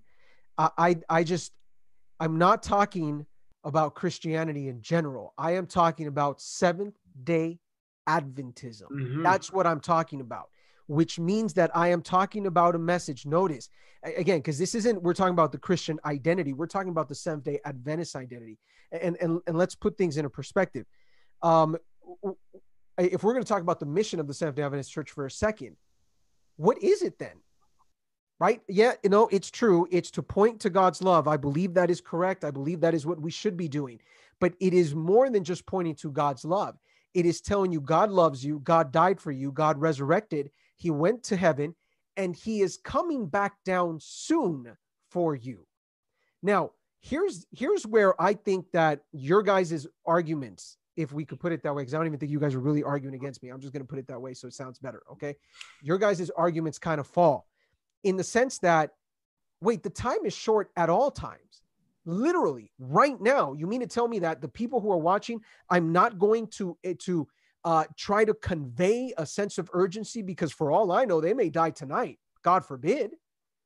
Oh oh but oh but if we were not we were not pointing to the shortness of time if we were not pointing to the fact that time is short in general what happens? Well you know what? There's a parable in the bible in matthew chapter 24 at the very end of it where there is a good servant and a bad servant and the good servant is ready at all times because he believes that his master will show up at any time. This is not a question about whether you love or you do not love. This is a question of how soon do you believe jesus is coming? And our tendency as humans is to procrastinate. There is also another servant who says oh yeah my my my lord is not coming anytime soon.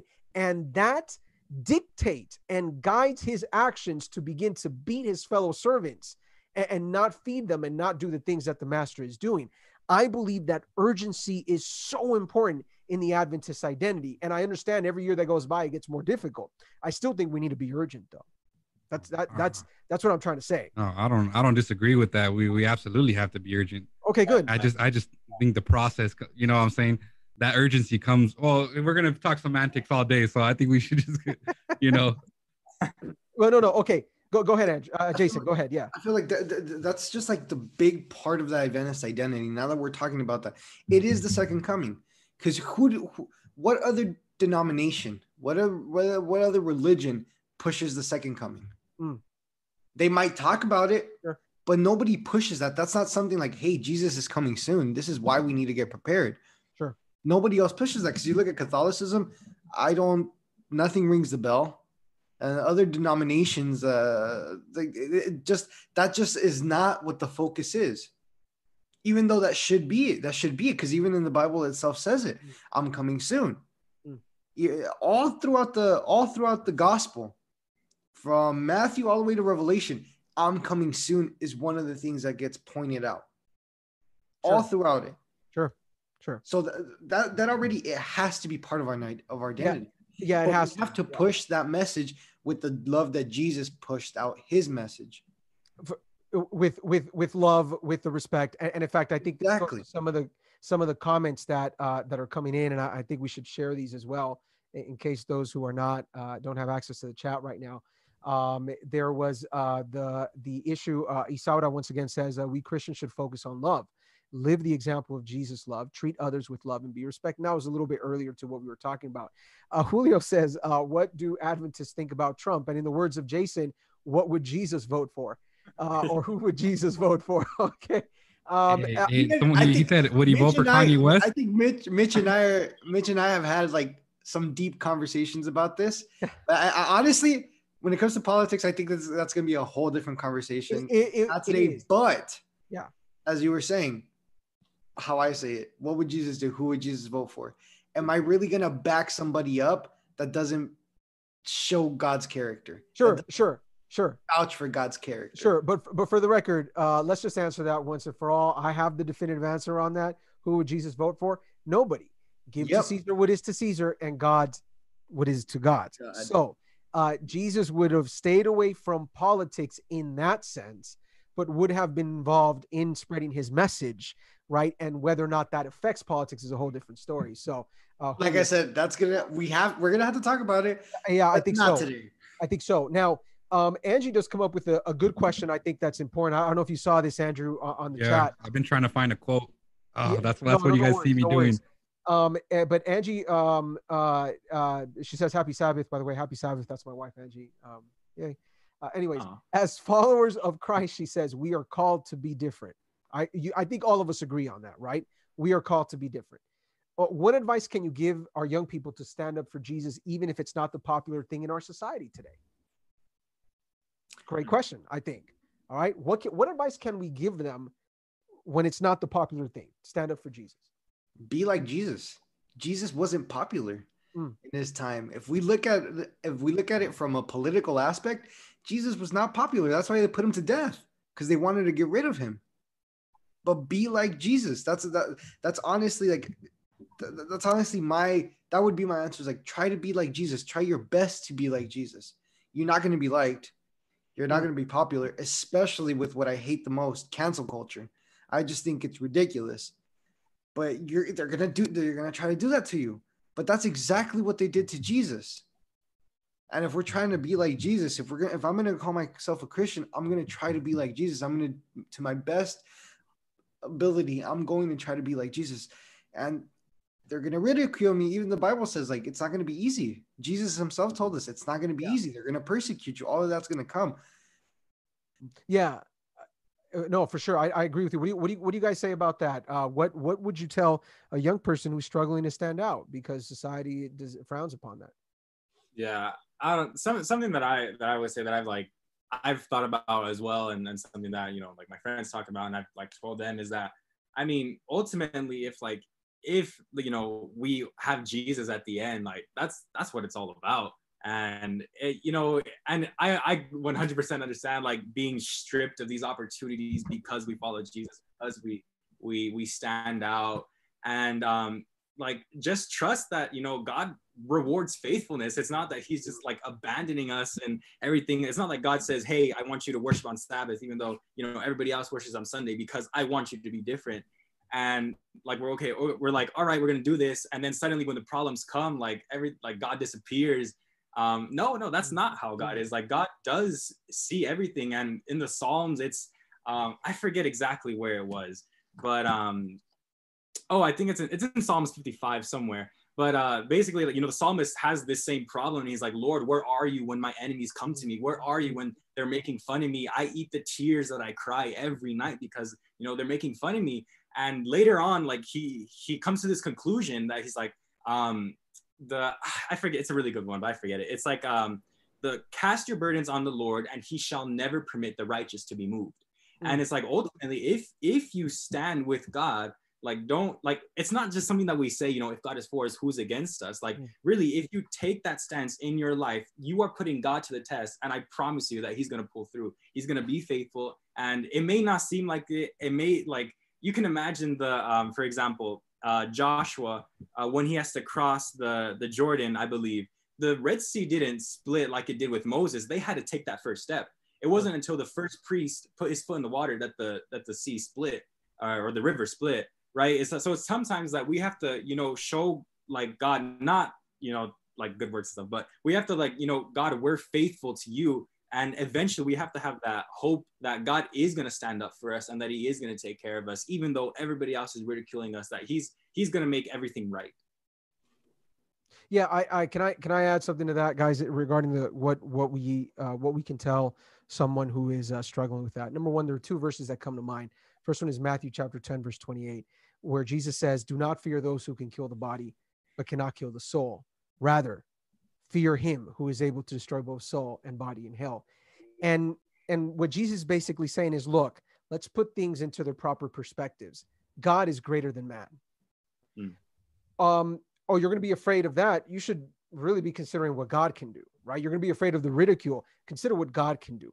But the reverse is true as well. And this you could see through the writings of Jesus that the idea is do not love the world, love the things of God.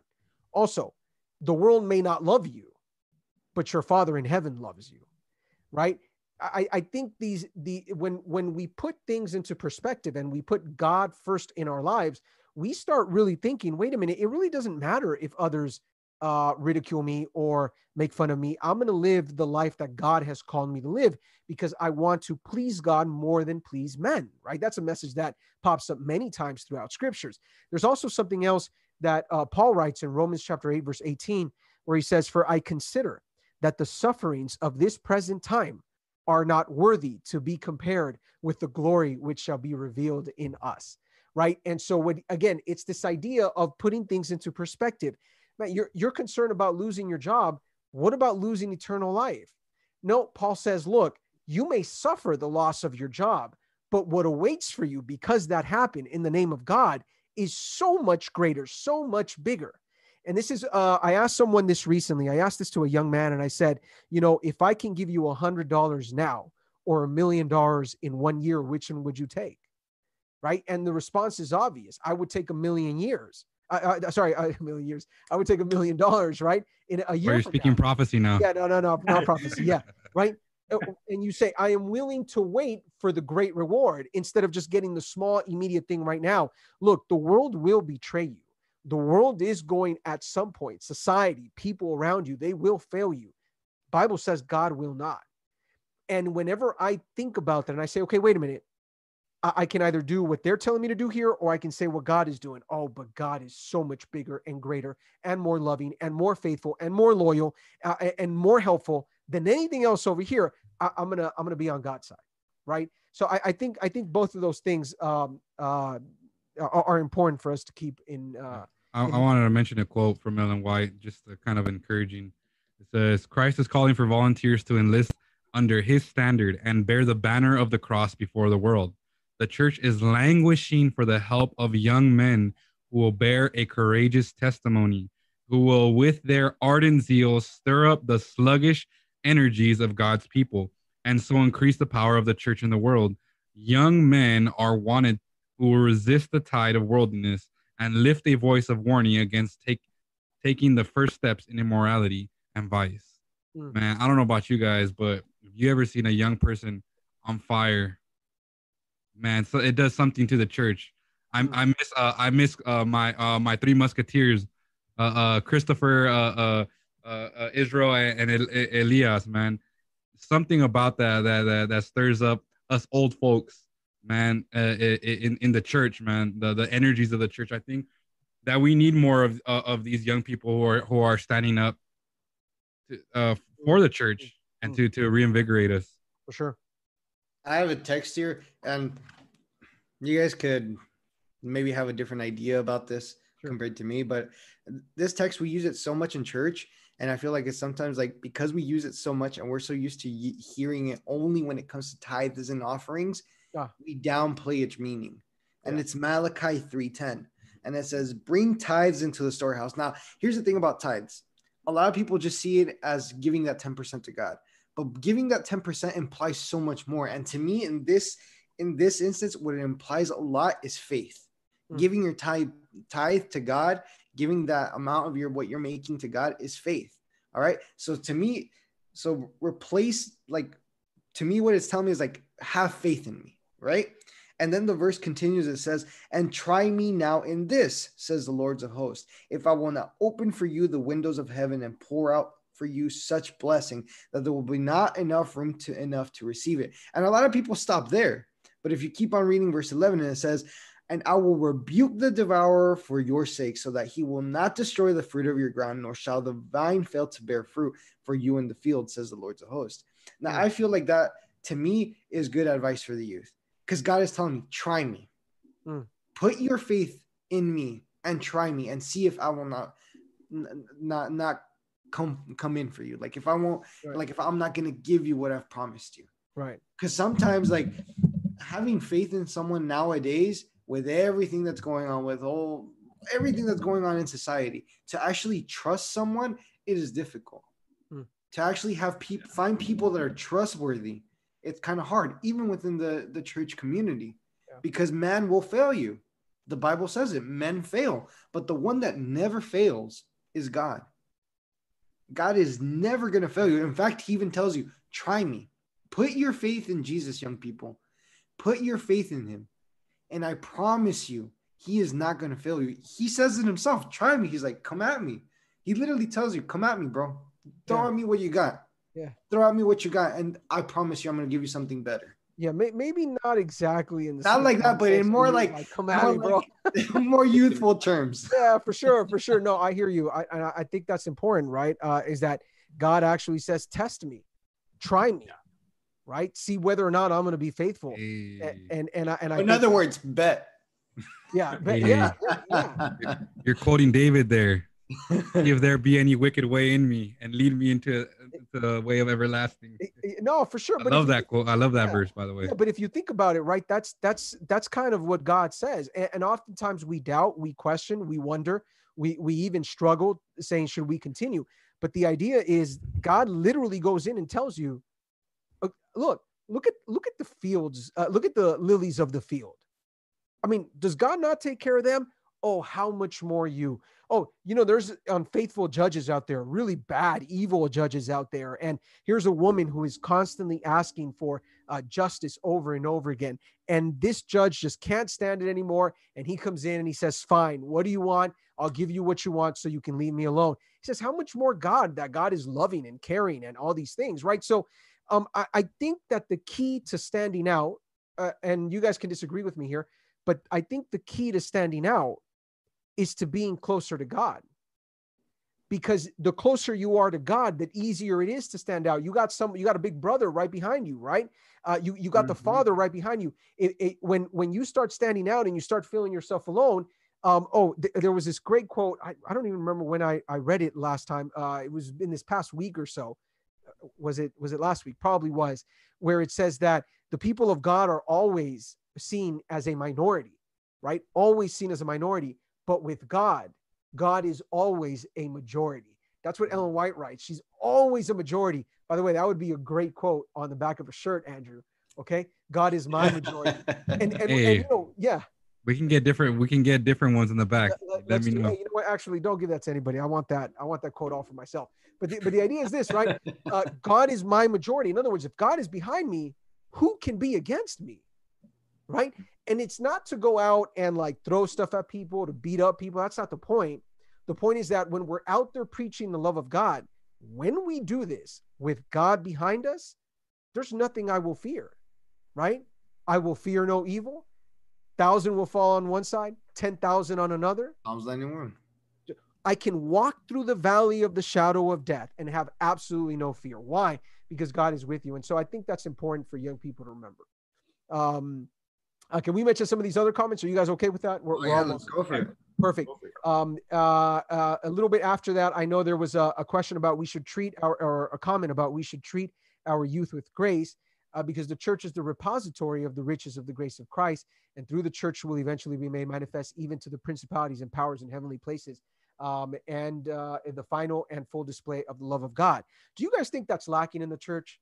Uh, grace, love, um, uh, showing that this is the place where all the richness of the grace of God has been deposited. What do you guys think?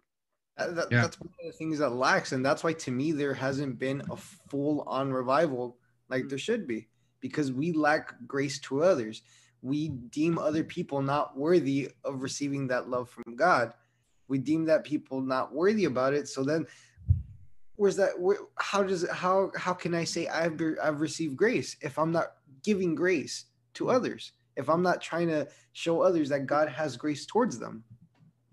Yeah, I I think that that that's crucial to showing grace to the young people, especially the young people. I I just kind of reminisce uh, on my older days, and I think we can all reminisce on when we were young to some extent. Well, probably not Christopher. Christopher might might be. He's still He might be. Oh yeah, he might be reminiscing to when he was an infant then. no, but I think I think it's crucial, man.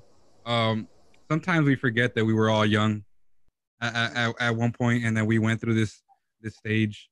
You know, uh, I, I can recall um, back when I went to college and I came back with my earrings uh, right here, and you know, I, I talked, I talked, I talked a little bit different, and you know, and I was a little bit different. I remember coming to uh, one of our Seventh Day Adventist churches uh, down the hill actually, and I remember going and I just got like so many stares and so many looks, and I just felt so uncomfortable. It almost made me feel like uh, I don't even want to be here. And and in that place where you're in it, eh, it, eh, at that point in your life, like now looking back, it's like how long did that last? Like uh, within a year, I was, I you know, I took those back off, and and like I think that should be how we should be with our young people, at least from church. We have to realize there is an aspect of the home that we as a church just cannot replace that has to come from home. But what we as a church can do is we can have grace for those young people. You know we have to realize that some of these young people are going to go through these through these different tides in their lives. Whether we like it or not they're going to go through these phases of listening to certain types of music because they're with these types of friends or or or or, or doing these kinds of uh you know you know getting earrings or or you know i don't want to say get a tattoo or anything like that but you know hey there are young people that, that, that are going through this and all we can do is pray and show them how to have a relationship with jesus. That's all we can do. And, and it's not our job to to how would you say it force them out of this phase. God's going to do that. As long as we as a church and uh, of course the family role is doing their part then that's all we can do. You know the bible the bible the bible says uh, teach them when they're young you know instruct them when they're young so when they're older they, they will not depart. You know and i think that's so true even you know i see my own life you know and all the things that my my parents have done. And we've talked about this mitch you know uh there's no perfect upbringing ever you know no matter what you say there's always going to be you know uh, uh some some part there. But all we can do as a church is continue to pray and have grace on them. And and exactly just like what you said. Do you think anything think, as the church i feel like it's our job to as part of the church community to be there for them when they're going through that hard time. Because it's easy to be there for them. And like they don't even really need us there for them when they're going through that good time. But when they're going through that phase of doubt, that's where the church should be there. Like, hey, look, I got your back. Like, come talk to me if you're. And uh, we're we have to provide that safe space for them. And unfortunately, sometimes as a church community, we lack that. If anything, we're the complete opposite of the space safe space sometimes yeah do you guys think that there should be a uh, that we should tell them what is right and what is wrong or we should just tell I, them I, I actually have have an example for that uh, i was actually speaking i was speaking to my dad recently and he was giving me he he, he was reflecting on his life you know and he says he remembers these two people that were uh, you know around his age you know and obviously my dad was in gangs and did all kinds of stuff at that time and I remember he he well he he told me this story recently. He says I always remember these two people. One person who would come up to me and tell me and, and point the finger at me is like, "Oh, you shouldn't be doing this. You know, you're Adventist. You grew up in the church. Your dad's this. All these things, and telling them in this manner what you shouldn't be doing. You know what you shouldn't be doing." And that he remembers there was another brother that was there who never spoke to him in that way, but went up to him in more of an advice format, if you could say, well, where where he would come up to them and talk to them, like, hey man, you know, you know what, you know what what's going on, you know, like like it's the difference in the tone is the difference in the approach that you can talk to young people. And he says, still to this day, he remembers those two different people, and and and which one actually pushed him forward in his Christian walk right? And i think that that's that's what we have to do. It's not that we're gonna we're gonna hold out and say oh you know well you guys can do whatever you want and and loose reins. I think there is a way that we can tell our young people and this goes back to the community part the community sense is is being there for our young people and say hey man you know you know and and, and i think that yeah. that makes all the difference in the world i want to say something but chris go ahead, go ahead. something i want to say i was looking for the quote but i couldn't find it but, uh, oh yeah sorry Yeah, um, I was looking for a quote, but I couldn't find it. Um, it was in the Desire of Ages, and um, Ellen White records like you know when Jesus rebuked the people, and uh, she says that when Jesus like rebuked the people, there was always like tears in his eyes because. Oh, I, ha- I had looking for that quote. Yeah, yeah. and um, and and it's like we have to have this sense of like because I, I you know I strongly believe you know we need we need a lot of grace, but sometimes I feel like we often give like a little bit and you know, you guys can disagree with me on this, but I feel like sometimes we also give a little bit too much grace when we should be, you know, we should have that high standard, um, because you know we're we're children of God, and you know God does have a high standard for us, and yeah, you know we'll fall again, but you know let's pick up right right back up, but um, it's kind of just like this like like this balance, kind of like you were you were guys were uh, mentioning that it's like we we have to have this you know grace uh, that God gives. And when we, you know, find people or, you know, when like somebody messes up or even we ourselves mess up, that it's kind of like we have to, you know, be, we have to say it in a nice tone. We have to, you know, have that, um, that the loving character towards Chris. them, not saying, oh, you, uh, yeah. Chris, you you ready? Here's here's the quote. Oh, there Jesus Jesus never suppressed one word of the truth, it but is. he uttered it always in love. He mm-hmm. exercised the greatest tact and thoughtful kind There of you go. That's it. in his intercourse with the people. He was never mm-hmm. rude, never needlessly spoke a severe word, never gave needless pain to a sensitive soul. He did not censure human weakness. He fearlessly denounced hypocrisy, Yeah, yeah. unbelief, and iniquity. But tears were in his voice as he uttered his scathing Mm. rebukes. He wept over Jerusalem, the city he loved that refused to receive him, the way, the truth, and the life. They had rejected him, the Savior, but he regarded them with pitying tenderness and sorrow so deep that it broke his heart. His life was one of self-denial and thoughtful care for others. And I could keep going, but but here's here's the thing, Yeah. uh, and and you know, and we got to start wrapping it up. But but I, I I want you guys to think about this. I feel that one of the bigger problems, in fact, if here I'll put it this way, if my mom comes in and tells me uh, back then, right, if she would have said, "Hey, you can't do this," and she speaks roughly to me, I'm okay with that. She's my mom. She can talk to me like that. And it's because she has a relationship with me, right? And and and that relationship, I know where my mom is coming from from a good place. See, I would say that it isn't even so much the tone, Andrew. I think it's I think it's the spirit in which we come, but the spirit in which we come only manifests itself if you actually have a relationship with young people. A lot of adults do not have relationships with young people, right? They don't they don't approach them. The only time they come up to them is when they're about to criticize them. That's no Mhm. good. That's no good. And that's why I think uh, I think of many of the youth leaders that are older in the church and I commend you because you guys are actively trying to have a relationship with young people. We know that it's hard, but there are many others who rather point the finger than actually go and and and you know throw your hand over my shoulders and say, "Hey, I'm here for you." I I don't mind if someone who loves me, who I know loves me, I'll uh, put my wife as an example. My wife can speak to me directly. My wife can speak to me roughly because I know she loves me. But when but when someone who I, I'm like, dude, who are you? Who are you coming up to me? Like, who are you to come up to me and tell me this and that? I, I think the big problem is that sometimes we just have not built the relationships with our young people that we should. And then you have no rapport.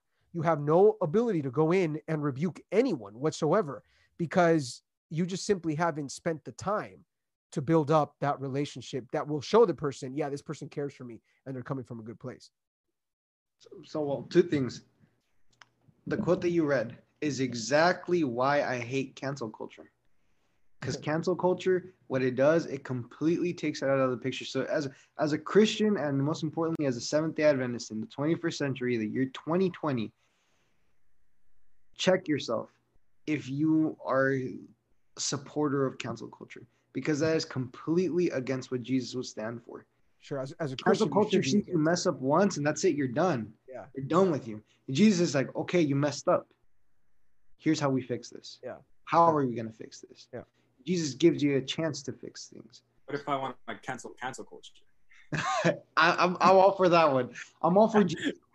The thing, the thing, we should be pushing out Jesus culture. Like, honestly, like, that quote puts everything into perspective how Jesus Sure. did things. Sure. And that's honestly, and the reason that he could do things like that is because back into what we were talking, he had a relationship with the people.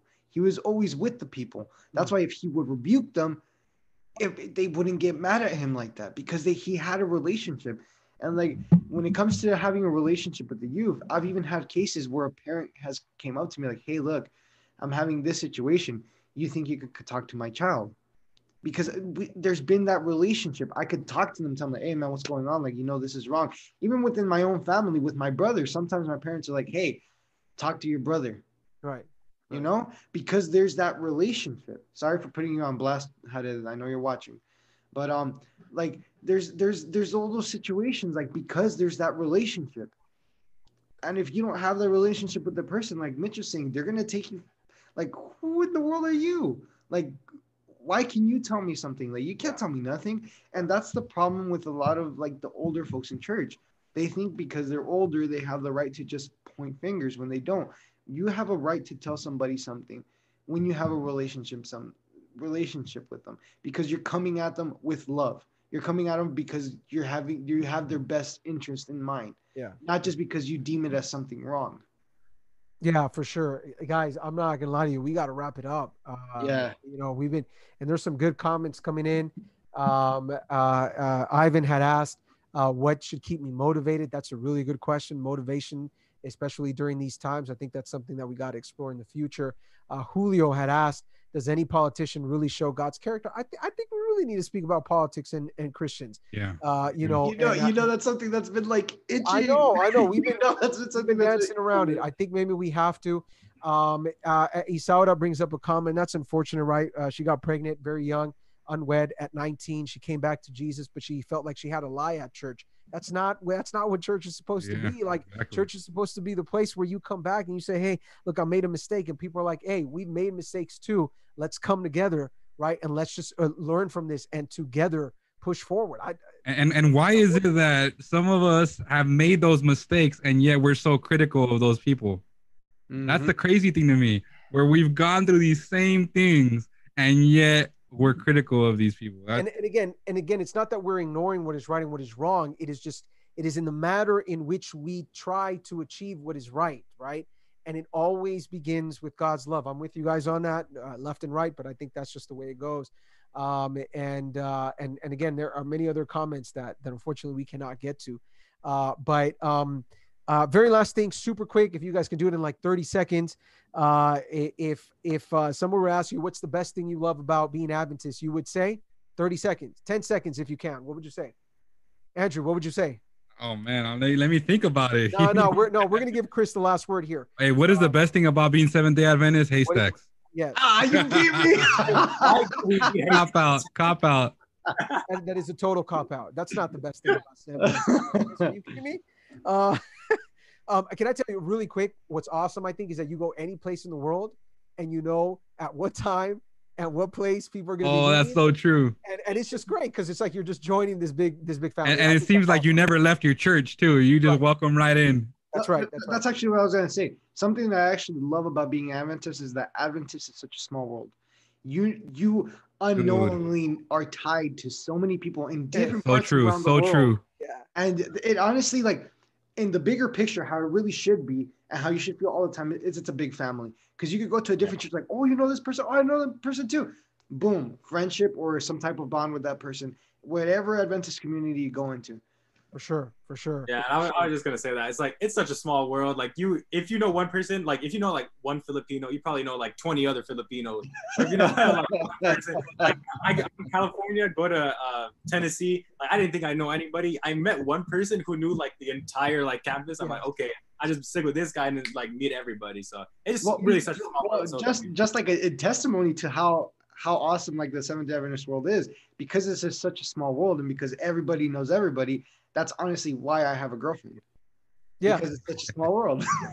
hey, hey, but you know what? I'm gonna put you on the spot, man. We need to we need to move this uh, girlfriend status to fiance, but that's a whole that's a whole different conversation right there. Hey, hey um, you know what's funny though, but this whole small world thing. Andrew and I, I remember I don't know how long it was ago, but uh, we were talking, and then all of a sudden we started talking about like what churches we had gone to, and literally I think we had like maybe a space of like three or four months, bro, where we were almost at the same church without even. Oh, dude, we were at the same church, bro. You went to go preach at my church when you were like how old? I, I don't know, like like 15 maybe. Who You was like 15 years old. You went to preach at my church, and I didn't even know. It's it's That's it's crazy to me. It's crazy, and I, and I will say this: if you do not feel, to any of the young people that are watching, we'll probably end with this. If you do not feel that you got family around you, hey, we'll be your family. All right, Yeah. we will be your family. Reach out to us. We got you. We've been there. Uh, we've made mistakes. We understand. We're not perfect. We're not. We're not going to be perfect with you either. But if you're feeling alone in the Adventist church, there's absolutely no reason for you to continue feeling that because because we're here for you. Yeah. Right. And uh, to add to that, we, we talk all this theo- theo- theological stuff here sometimes, and we get all super in deep to, in, into stuff. But honestly, just like Mitchell Mitchell said, you know, I know that my passion has always been speaking to the young people, and and and, and you know, it's we've been through these things yeah. too, and it's like you see eye to eye with, with with some of these young people and what they're going through, and and more than anything, I for myself would love to share what I, you know, Jesus, you know, mm-hmm. and and what it is to have a relationship with God with those young people because I think that that's what is attractive, right? We we we talk so much about oh, you know, oh, how can we get more young people to come to our churches? What can we do? What kind of we we we put this kind of music. We do these kind. We, we invite these kind of pastors. At the end of the day, you know, we have these kind of camp meetings. At the end of the day, that's all going to be gone. But your relationship with God is what's going to stick around, and and I think that's what we can give to our young people. For sure, for sure. Yeah. Now, again, we got to wrap it up. Um, uh, Chris, you want to lead us with the final word of prayer?